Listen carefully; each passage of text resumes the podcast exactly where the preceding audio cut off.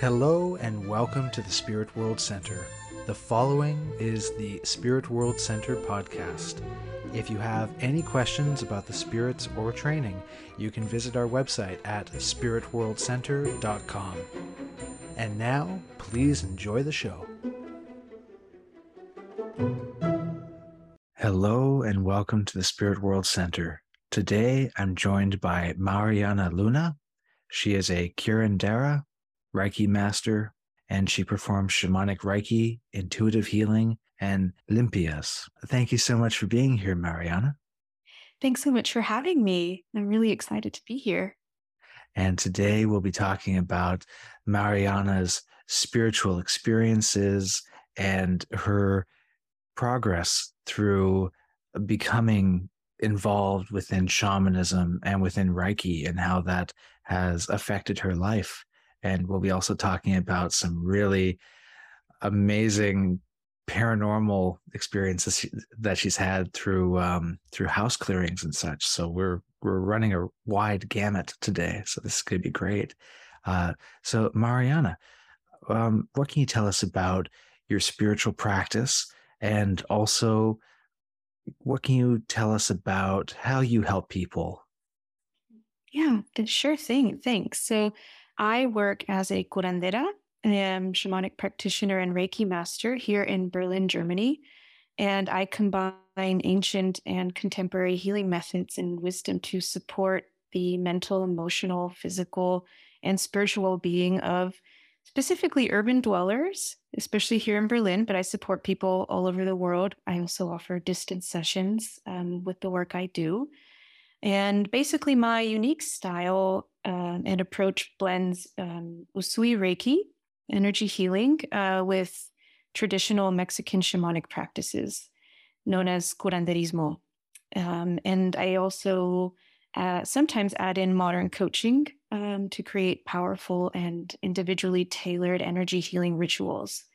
So, in my sessions, we usually go pretty deep, working through any blockages, imbalances, stuck or negative energy or thought patterns, like whatever's there, whatever's holding you back at this moment. And I support you in releasing those blockages and also tapping into your inner and outer wisdom while rebalancing your energy system in the process. And we do that through a variety of methods. Um, it, it, usually will include the traditional Reiki healing, but we might do a limpia, um, which is like a energetic cleansing. It might be like an herbal sweep or a fire ritual or something with water. It really depends on each person and what they're going through, what they're experiencing, what they're, you know, trying to release or change. Um, and the rituals I offer are, you know, pretty intimate, sacred and special undertakings um, that's best experienced and not explained because they're really, as I said, unique. Um, yeah, and they can be done in person here with me in Berlin in my studio or from anywhere. Sounds absolutely fantastic. And the clients that you have come to you, what are they going through? At that time in their life? And also, what are they looking for? What kind of healing are they looking for? I would say the majority of my clients are going through some sort of transition point of their lives. That's the biggest uh, recurring theme I see. You know, they're usually stressed out. They're usually feeling somehow stuck, although I don't like to use the word stuck with people, but that's how they describe their experience to me um, they're realizing that something in their life is off or that they're tired of carrying weight of their past, you know, or some situation or some relationship is still kind of stuck with them. So it's it tends to be people in in this um, you know experiencing these things. Um, the other thing too that I've noticed, especially here in Berlin, is um, people who are feeling very ungrounded. And I'm finding this um, over and over and over again is um, folks who are in transition, but feeling very ungrounded during the transition and maybe have a lot of root chakra work to, to hand to, to work through um, and to support. And so we usually start with a lot of grounding rituals and a lot of grounding homework as well But this seems to be just from a purely observational perspective what most people are experiencing when they come to me. And, you know, they are seeking a release, they're seeking something to help them feel better, something to help them come back into balance, um, to get support while they are working on their stuff. And then the other interesting thing that I've noticed is that most of my clients are in traditional therapy, like psychotherapy, and that they find it useful, but they all tell me, or the vast majority tell me that they feel as though they've hit a wall with traditional talk therapy, that they're tired of dealing with their problems only with their minds and with the mind of their therapist. They're like, you know, I hear this over and over again. You know, they say, I just don't want to solve mind with mind anymore.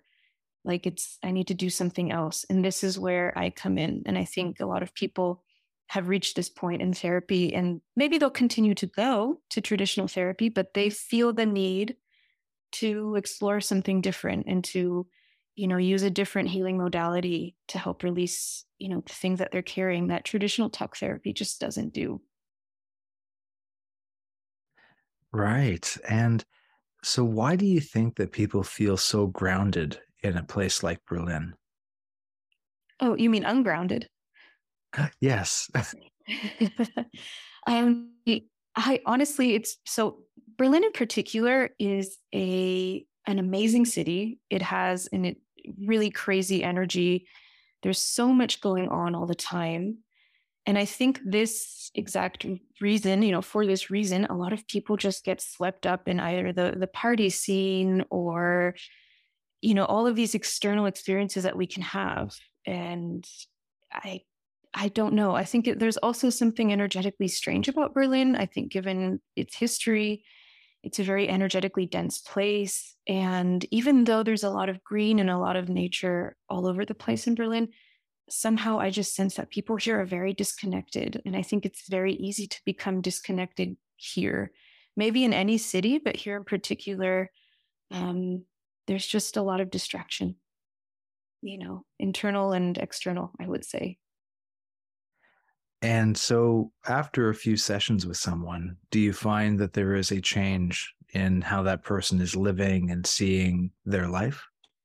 Oh, completely, completely. Um, I've had some clients come in now repeatedly, and you know the, the the difference from the first session. You know, when they walk up to my studio, and I can see, you know, the way they carry themselves, they're slouched, they're, you know, kind of hung, like they seem, their face is pale, they're just not looking good. You can see it in their eyes that they're in pain.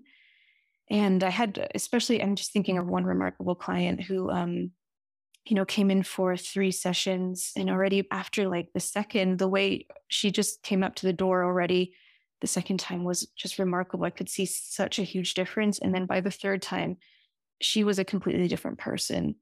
You know, she had released so much of the pain she was carrying and she told me that that our sessions were extremely helpful and I could physically literally see the difference um, and that was in a span of 3 months and it was she wasn't even coming like every week. It was like once a month or something but she did the homework. You know she committed to her past and to the things that we talked about and it made a huge difference homework is so incredibly important with this stuff. I mean, you can go in for one cleansing and you feel great afterwards. But if you don't make changes in how you're living, you're just going to get all that energetic gunk and negativity and such back on you, right? So, exactly. so what kind of homework do you have them doing? Well, it really depends. Um, but you know, because most people here are so ungrounded, I, I, the first thing I tell them is you need to get out in nature at least one time per week because that's kind of a realistic amount of time for people here. And and then I tell them, you know, you have to do forest bathing, you have to walk barefoot, even if it's cold, you know, put your feet in the water, connect with a tree. Like I it really depends, but that's kind of the first line of defense. The sort of first prescription I give is just nature, time in nature. And I know it's so simple, but a lot of people don't do this. Um, and a lot of people, I have, I've had many clients who are like, "You want me to walk barefoot?"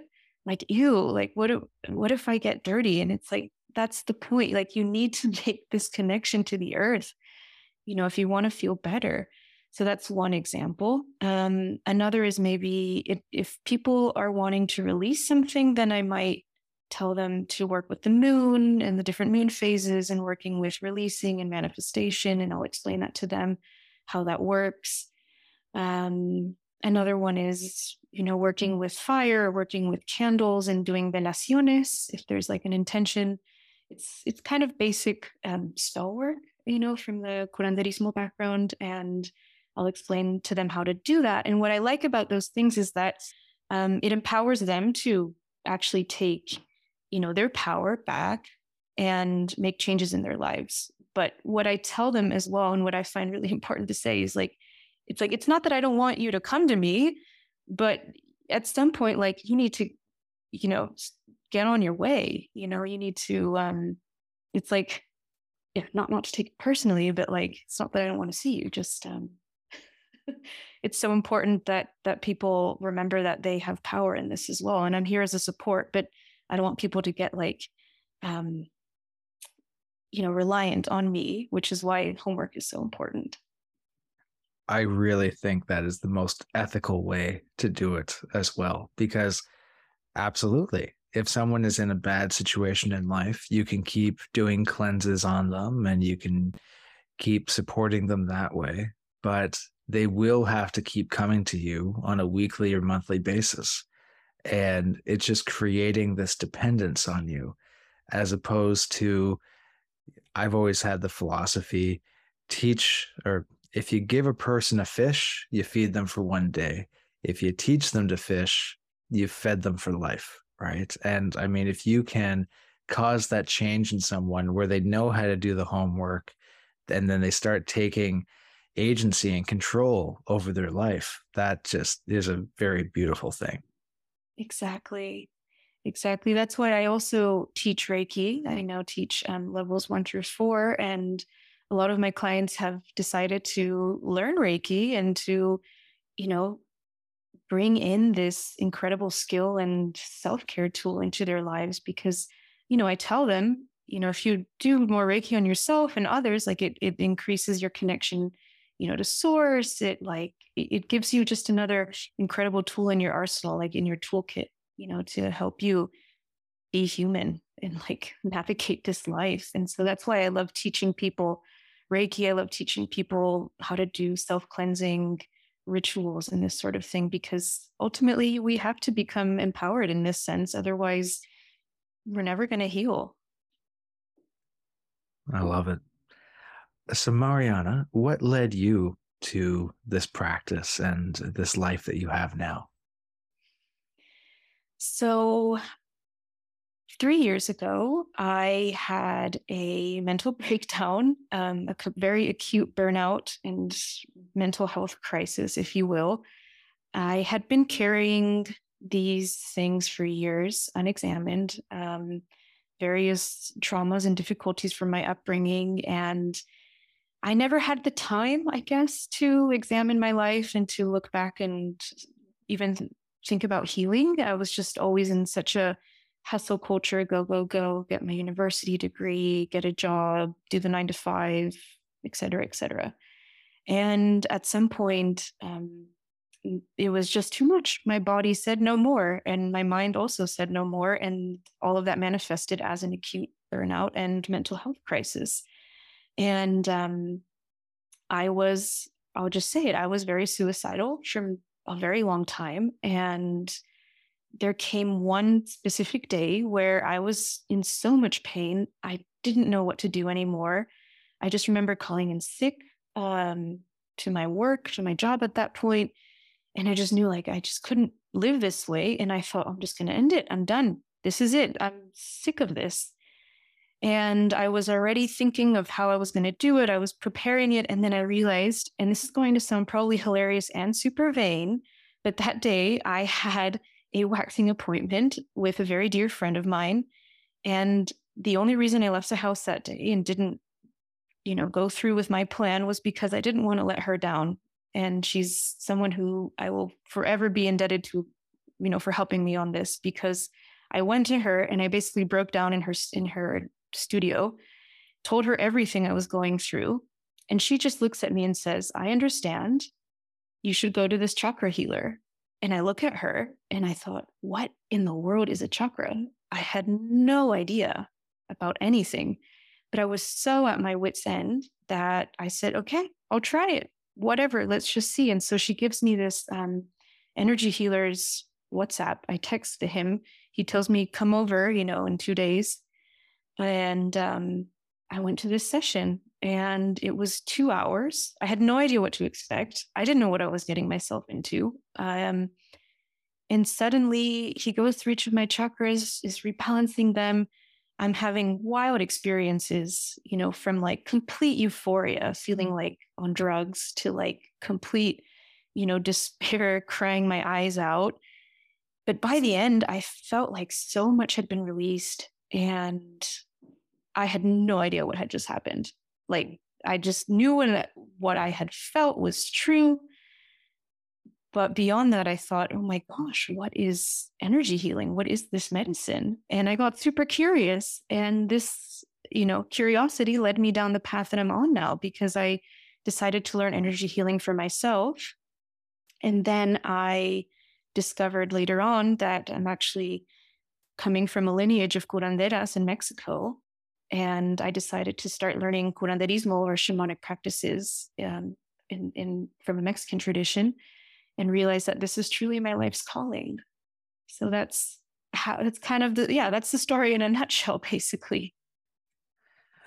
It's um, a wonderful thing what this form of spiritual healing can do. And it really awakens one to the importance of the soul, of spirituality, of these hidden energies that just no one really notices until they're way out of whack. And then, but then taking those steps to to get it back in order can really have this effect on your life. That's amazing. I'm so glad that you found your chakra healer when you did.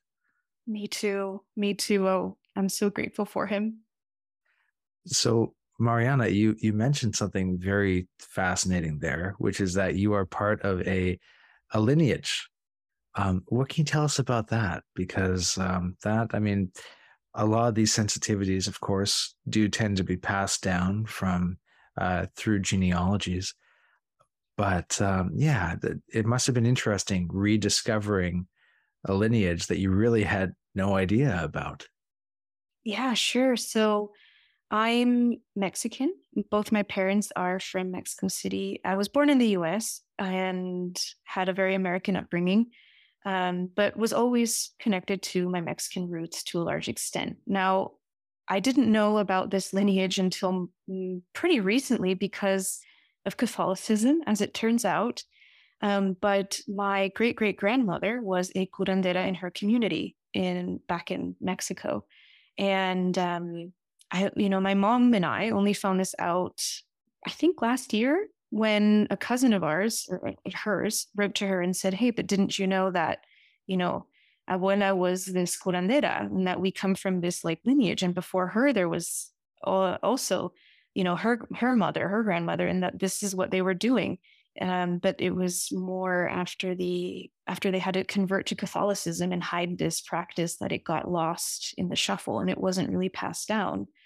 So rediscovering this has been enormous. We've done a lot of investigating into you know who she was. There's not a lot of information, unfortunately. Um, just kind of getting family stories from elders who are still alive that can remember things that they were told um, but yeah, it's it feels incredible to be reclaiming this um, this uh, part of me that's been passed down that is like in my blood, so to say. And it's also worth mentioning too that um, on my dad's side, they're very um, energetically sensitive or spiritual as well, and they always had to hide this because of the Catholicism. Also, they did not work as um, curanderos, but they had premonitions, they had a lot of psychic abilities. My dad to this day does, but he's very scared to tap into that. He doesn't want to go there. Um, but from what he told me, his grandmother had this as well. So it's for me, it's really coming from both sides. Fantastic. And what can you tell us about that tradition if people are hearing of this for the first time? Sure. So curanderismo is a Latin American shamanic healing practice. It's been around, you know, um, well, indigenous, so it's been around for thousands of years, and it's basically traditional healing. And the practices um, come from all over. You know, also from different parts of Latin America, but I specialize in the practices coming from Mexico. And it's a form of shamanic healing. Um, and basically, what we do, I mean, we use a lot of the shamanic journeying in our work, um, but on the energetic side, and what I might do with a client will be rituals using different plants or fire or water. Um, but I mean, it's a very broad term to say curanderismo you know, it, when my, uh, you know, curanderismo practice is going to be probably very different to someone else's. Um, but just to speak very broadly, it's shamanic healing um, that stems from, you know, Latin America. A question I've thought of in the past actually is when it comes to um, when you're cleansing with plants, are you importing specific plants from uh, Latin America, or are you um, are you using indigenous plants of, of uh, Germany and the area that you're in? I'm so glad you asked that because so in my shamanic studies, and so I work I work with my shaman teacher in Mexico City, and it's hilarious because you know she's always talking about okay now you need the you know chuchupate root whatever thing, and I'm like oh my God, I don't have this and I don't want to be bringing this over. So I've had to completely adapt my work to use local plants. And um, last year, I started studying uh, herbalism here in Germany, Northern Europe, to get acquainted with the plants here and you know the, their spirits as well. Because I realized I'm like, this is not sustainable, and I don't want to be bringing Mexican root like Mexican plants, you know, to Germany necessarily. Like I maybe have some dried herbs that I bring to do in some rituals. But like as a whole, I mm-hmm. realize that in order to make my practice like not only sustainable, but also, you know, if I'm working with people here, you know, I think we have to be working with the plants and the spirits of this land. And that's become such an integral part of my practice, actually is working with um, European plants. So that's been actually a whole theme for me, um, working with local plants and getting to know them and communing with them and having my clients commune with them and making, for example, smudge sticks, you know, out of uh, plants that I forage here in the forests around Berlin versus bringing in, you know, sage or whatever. That's a lot of us do, but you know, for me, it's important to bring in the the, the local aspect. Um, yeah. Oh, that's incredible. Yeah, I mean, it it is grounding you into the local spiritual ecosystem, right? So that that's very interesting. What plants have you found are cleansing, let's say, in that area? So like what what are you using to replace sage? So I like to use a blend of mugwort, yarrow, and yellow pansy, like these three. The yellow pansy more just because it smells really good when you burn it. But those three together as like a as a smudge stick is actually just as effective, if not more, because I think of like bringing in again the local energy, the local spirit of the plants to your home, and it's fantastic. And anyone can do this. Like it, they grow everywhere, even in Berlin. Like you can find it in the middle of the city, so it's completely accessible and easy to make. So these are that's like my go-to kind of trio right now. Um, if I do herbal sweeps on people, like where I create like a bouquet and I s- literally sweep their bodies with it, um, I'll usually use rosemary, um, willow, birch, perhaps. If there's locally grown sage, um, I'll use that as well. Um, but yeah, these are generally the plants that, that are my go-to go-to plants for for cleansing. Oh, that's fantastic. Wow.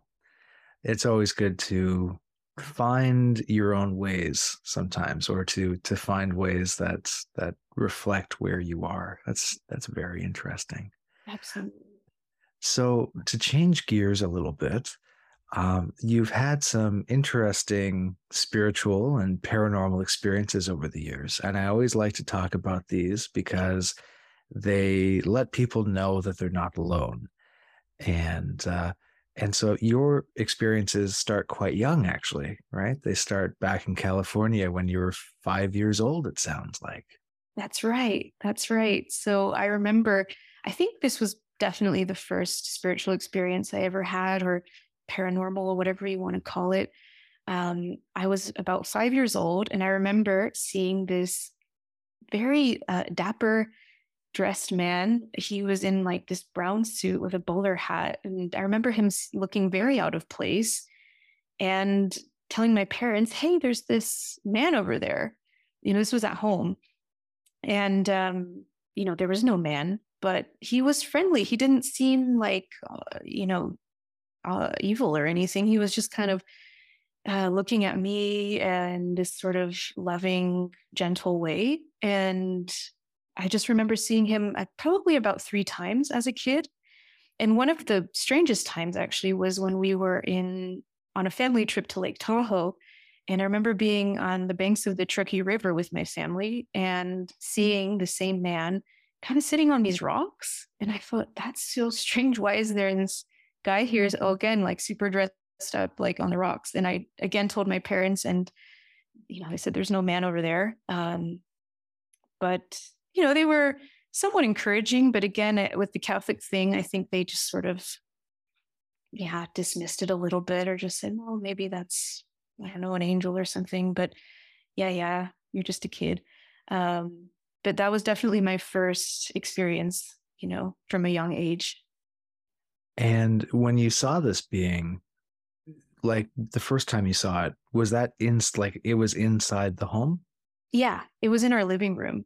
Wow. And you were seeing it like, did it feel like you were seeing it through your third eye, or did it feel like you were seeing it physically?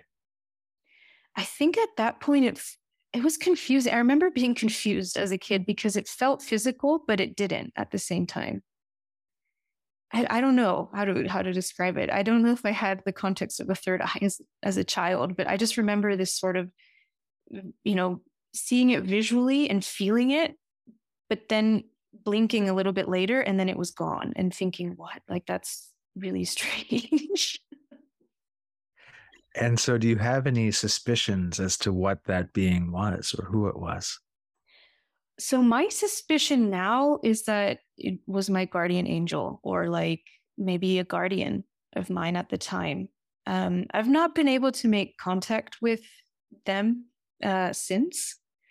Um, but that's sort of my sense that that this is someone who was there like watching over me taking care of me. And um yeah he kind of looked like my great grandpa that i never met my dad was sort of convinced that it was him i'm not sure if that's true because he looked a little bit different but in that in that style definitely from like that time that time um in history like in terms of how he was dressed well, that is a fantastic experience when you are that age. And did that type of experience continue in your life? Um, as in while you were growing up, did you did you have experiences or or was it kind of radio silence until you were a little older? It was honestly radio silence until I was older. Um, I I did have like a very difficult um, late childhood, kind of teenagehood in terms of what was going on with my family. And I think I was just under so much stress and even just like kind of physical survival issues that I was not tapped into this whatsoever. So it was radio silence for that whole time. It's curious though, because in our pre interview, you mentioned some things. It definitely seems like your sensitivity was still there. And that came out, of course, even before you started your shamanic work when you visited uh, Bosnia. That's right. So this was one of the first ex- spiritual experiences I had, like since I was a kid.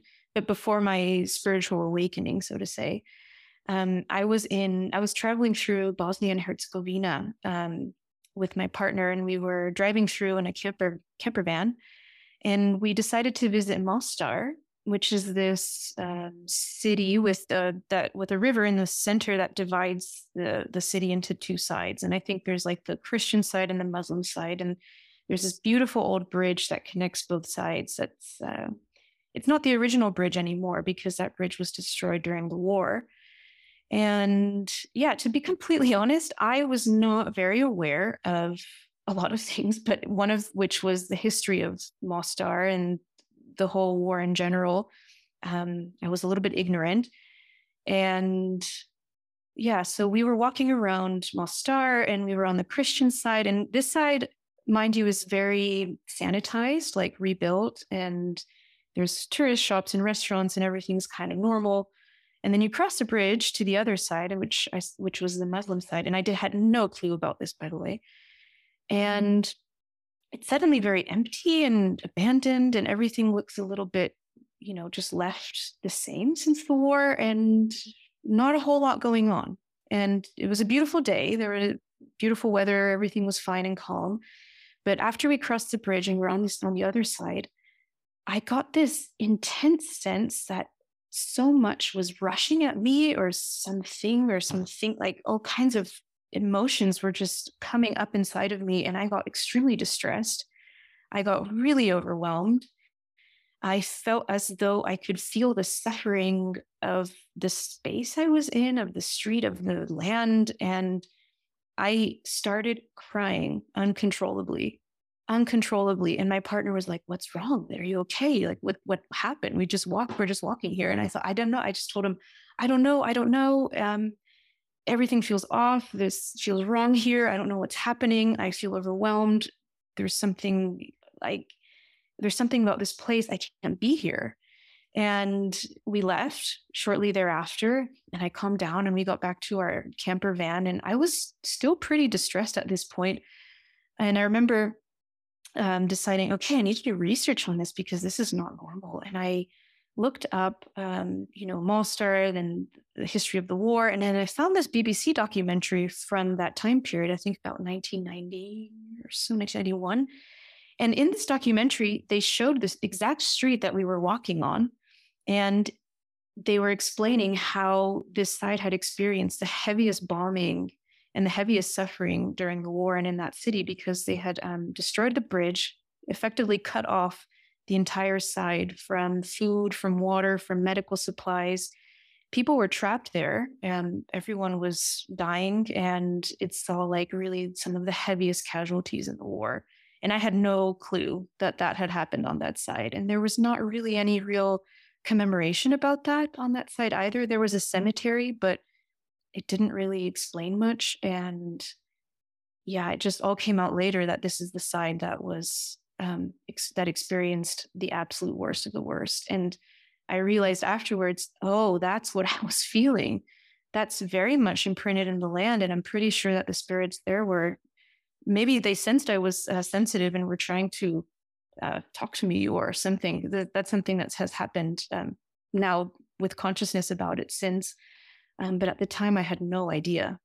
So this was very intense. And that really stuck with me um, until you know about two years later when I had my spiritual awakening when I thought, oh, that's that's what was going on. Okay.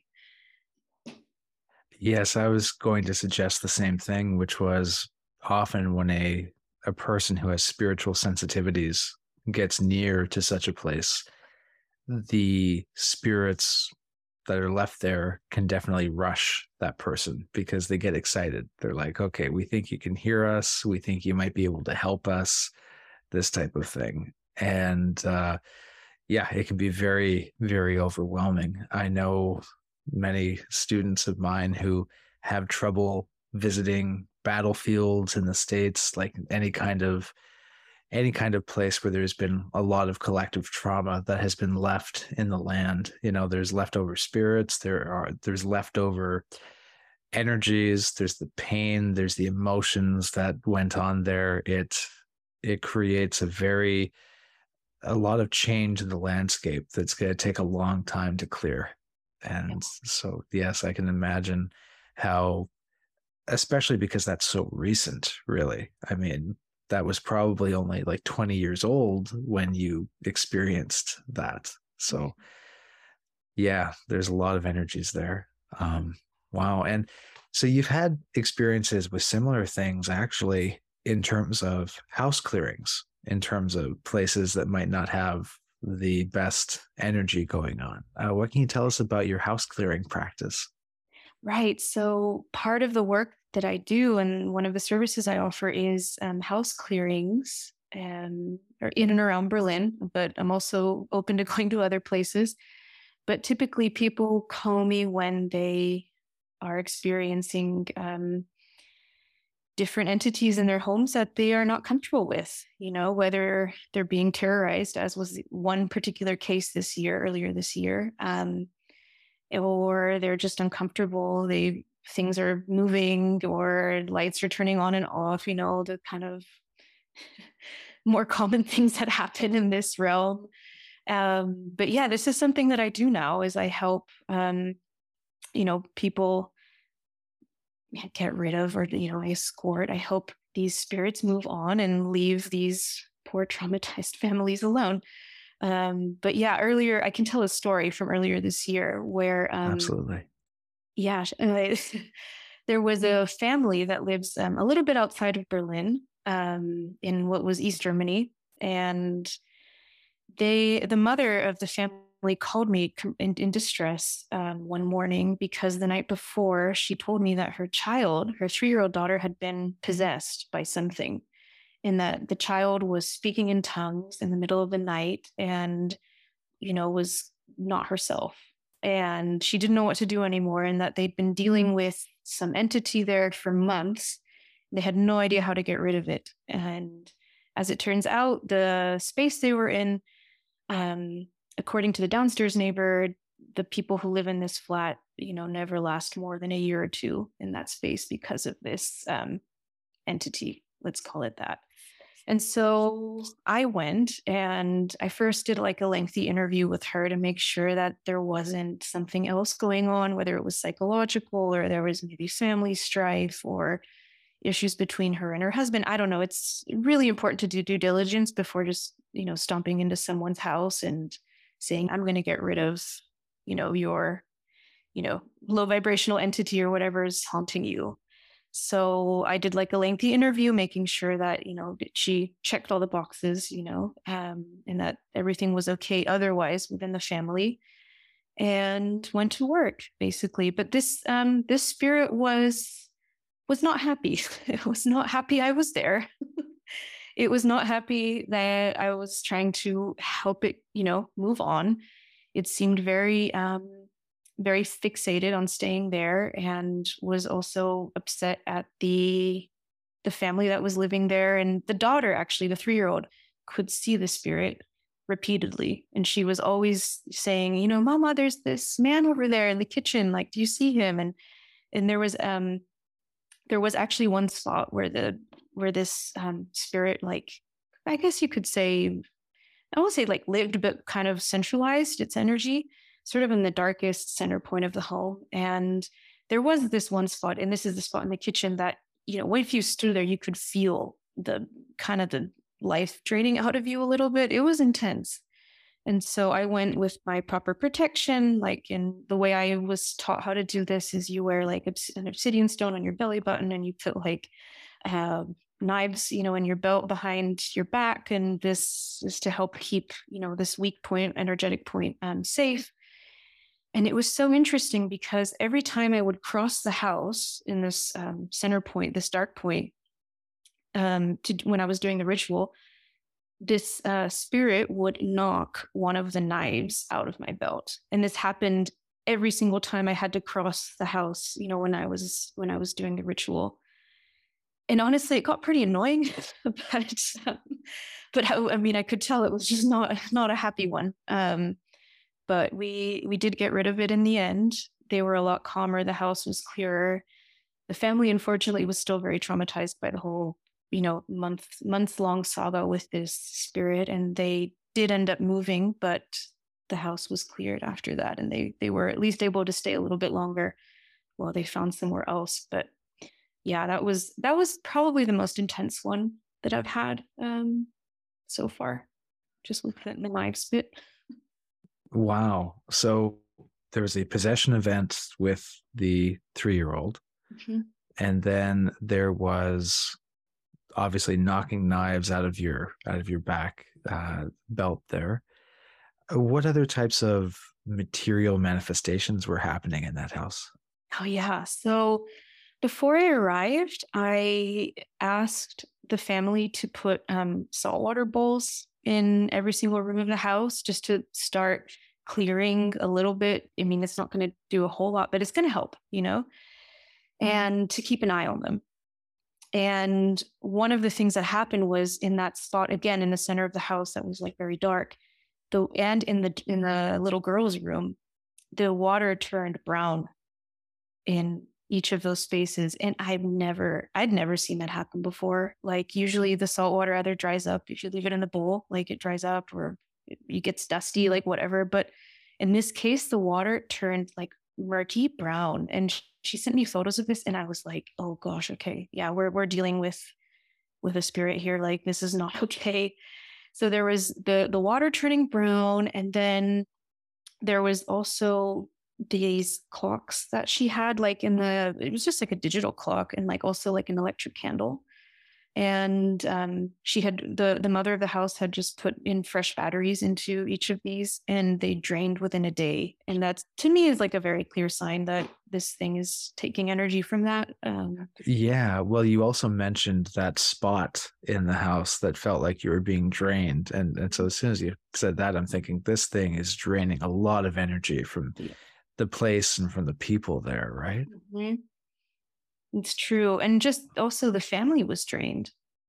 You know, the the the mother, the father, they were both extremely drained and not just because of work stress, like they felt like you know, they just couldn't even be a calm in their own house. Like it was just a constant struggle and like you know, we I also, you know, taught them how to do basic energetic protection, things that they could do, but you don't want to be necessarily protecting yourself all the time if you're home. Like this is your sacred space, this is your place of rest right? And so they were tired. Everyone was tired. And was anyone other than the three year old seeing or experiencing anything? All three of them were actually. Wow. So um, the mother, she didn't see the man, but she could feel him. Then, then they could all feel, or they could, sorry, they could all hear the footsteps like on the stairs just above the the space like the space that i'm describing like that dark point of the house there was a staircase going up to this kind of office attic room and i think the spirit would kind of uh, oscillate between that center point go up and down the stairs and then hang out in the little girl's room that was just next door. And they could all hear the footsteps at night. And i think that was also one of the trigger points for them to call me because they said they just couldn't deal with it anymore. So, how long and intensive was the cleansing process that you had to go through? Was it uh, like over in an afternoon, or did it take longer? It was. It was. It. I took about four or five hours actually. It was very long. You know, usually these things might take me more like I don't know, two, maybe three hours. But this was this was much longer. Also, I mean, I had to drive out pretty far from where I live in the center of the city. But even so, um, because it it just required a lot of effort and um had to do a lot like the ritual more than once because I felt like it wasn't enough. And eventually we got it, we got the job done, but this one was definitely one of the heavier ones. And what was the cue? What was the the signal that you had that it wasn't enough after doing the ritual once or twice and that you had to do more? And then what was the signal that it was done for you? So when it wasn't done, it was for me it was quite intuitive, but it was the way that I, so I make a like the like a really strong um, white fire and the way the fire danced and the way that the fire was like still spinning or like you know and because i you, i can't do it all at once because the, we're in a small enclosed space and i don't want to burn the place down but the way the fire was dancing told me that there was still more. It was way too intense still. And even when the first flames had gone down, I knew I have to do this again because it was just, it just, I knew it wasn't enough. I don't know how to describe it, but it was really in the way that that that the fire was, you know, manifesting. And I thought, mm, no, we're not, we're not fully there yet. Interesting. What are you burning to get that that white fire? Um, really high concentrated like uh, alcohol, actually. Okay. Yes. Mm-hmm. Yeah. Okay. Yeah. So I do a little bit at a time, and typically, if the space isn't like too bad, or if the spirit is not like as angry as this one was, um, usually one round is enough. You know, but this one, this one took three like intense ones. Um, it was yeah, it was a lot. Wow. And so obviously this was an intense experience and a very angry spirit, it would seem, or at least a very powerful one, uh, one that was usual that was tapped into a lot of energy. What is a usual house cleansing like for you? Um, I, I guess it really depends. Like usually you know, actually, usually people call me like when they first move into a new place and they just want to get rid of the old energies of whoever was living there before, which is like a completely wonderful and legitimate thing to do, not necessarily because they believe a spirit is there. Um, so that's pretty much most of the house calls I get is to do this type of work to just kind of cleanse a space before someone moves in or shortly after someone moves in. Um, and that will involve an herbal sweep, much like if I'm doing it on a person. Um, there'll be some smudging involved, or I'll be working with my sahumador. I, I don't know what the name of this is in English, um, but like a brazier or something, like a little fire thing that kind of goes into each, uh, you know, all the corners and stuff. And then I'll do the white fire ritual um, at the end, but it doesn't have to be this super intense one where we know we're opening this portal necessarily. It's just more getting rid of anything that's lingering there. Um, so that's more usual what I more usually what I do. Um, in the other spirit work I've done, it's been all of this, but the the big fire is usually just once, and that typically takes care of it. Um, but yeah, in this case, it was heavy, extremely heavy. Wow. Well, if anyone in Berlin needs a house cleansing, they they know where to go. yes. Um, so shifting gears a little bit, you recently had a very intense dream that involved some interesting astral traveling, perhaps. That's right. That's right. So something that's been happening to me a lot more recently is exactly this is kind of astral travel or dreaming or what seems to be a dream, but I'm in, I'm actually kind of with someone that I'm connected to and seeing what they're seeing. So if, this was in June, actually, I thought I was dreaming. It turns out I wasn't, but I was seeing my childhood home. And my childhood home is in um, San Rafael, California, so quite far from Berlin. And I remember like as if I was driving in and I, you know, I turn, I made the right turn and then I look and I see my old house and I see the tree outside and, and then I remember um, like parking or getting out of the car and then looking at all of the old houses, all my old neighbors' houses and thinking, huh, like they changed the color. How interesting. And like everything looks like a little more luxurious these days. Like, hmm. And I remember seeing like the trees, uh, sorry, the plants I had planted as a kid. And and just thinking, wow, I'm like I'm home, like this childhood home, fascinating. And I got quite nostalgic in the dream and a little sad because I was like, well, I'm not there anymore. Um, and it's worth noting that um, my family lost the house in the financial crisis back then in 2008. And so it was all quite dramatic. Um, and I became homeless after that for a bit. So it was all very intense time. And so I hadn't gone back since. And so I'm looking at the childhood home and thinking, oh, so nice. Um, and then I wake up and, you know, didn't think too much of the dream. And then I went and looked at my phone, and my dad had just texted me photos of my childhood home and saying, look where I am. I've just been visiting, um, you know, our old place. Look at how different it looks, but it's still kind of all the same. And and and I just remember thinking, oh my gosh, what just happened? and I called him. He was asleep, so we had to wait like a few hours to like the time difference. And I told him what had happened, and he was like, "That's so cool! Like, yeah, I was there. I was there, and I think you were there with me." And I was like, "I'm, I'm absolutely certain I was." So, what do you feel happened there? Like, what's your explanation at this point of of what was happening there? I think it was a form of astral travel. I really do, and I think it's like it's not that I was possessing my dad or anything, but it it really kind of felt like maybe I was behind him, like as if I was sitting on his shoulder or something, and just kind of there um, with him in this experience, and came back to Berlin, like you know when I woke up. This is this is the only explanation I really have. Um, open to other ones though. Yeah, the only I was thinking that too. The only other explanation I was thinking was kind of that you were tapping into his consciousness a little bit. So kind of a mix of both, right? So wow. Yeah. That is a lovely experience though. And uh yeah, it's always a a nice thing to to see the childhood home in that way. Nice. It was very healing in a way because I've I've really not come back in years to go look at it. Wow. That's wonderful.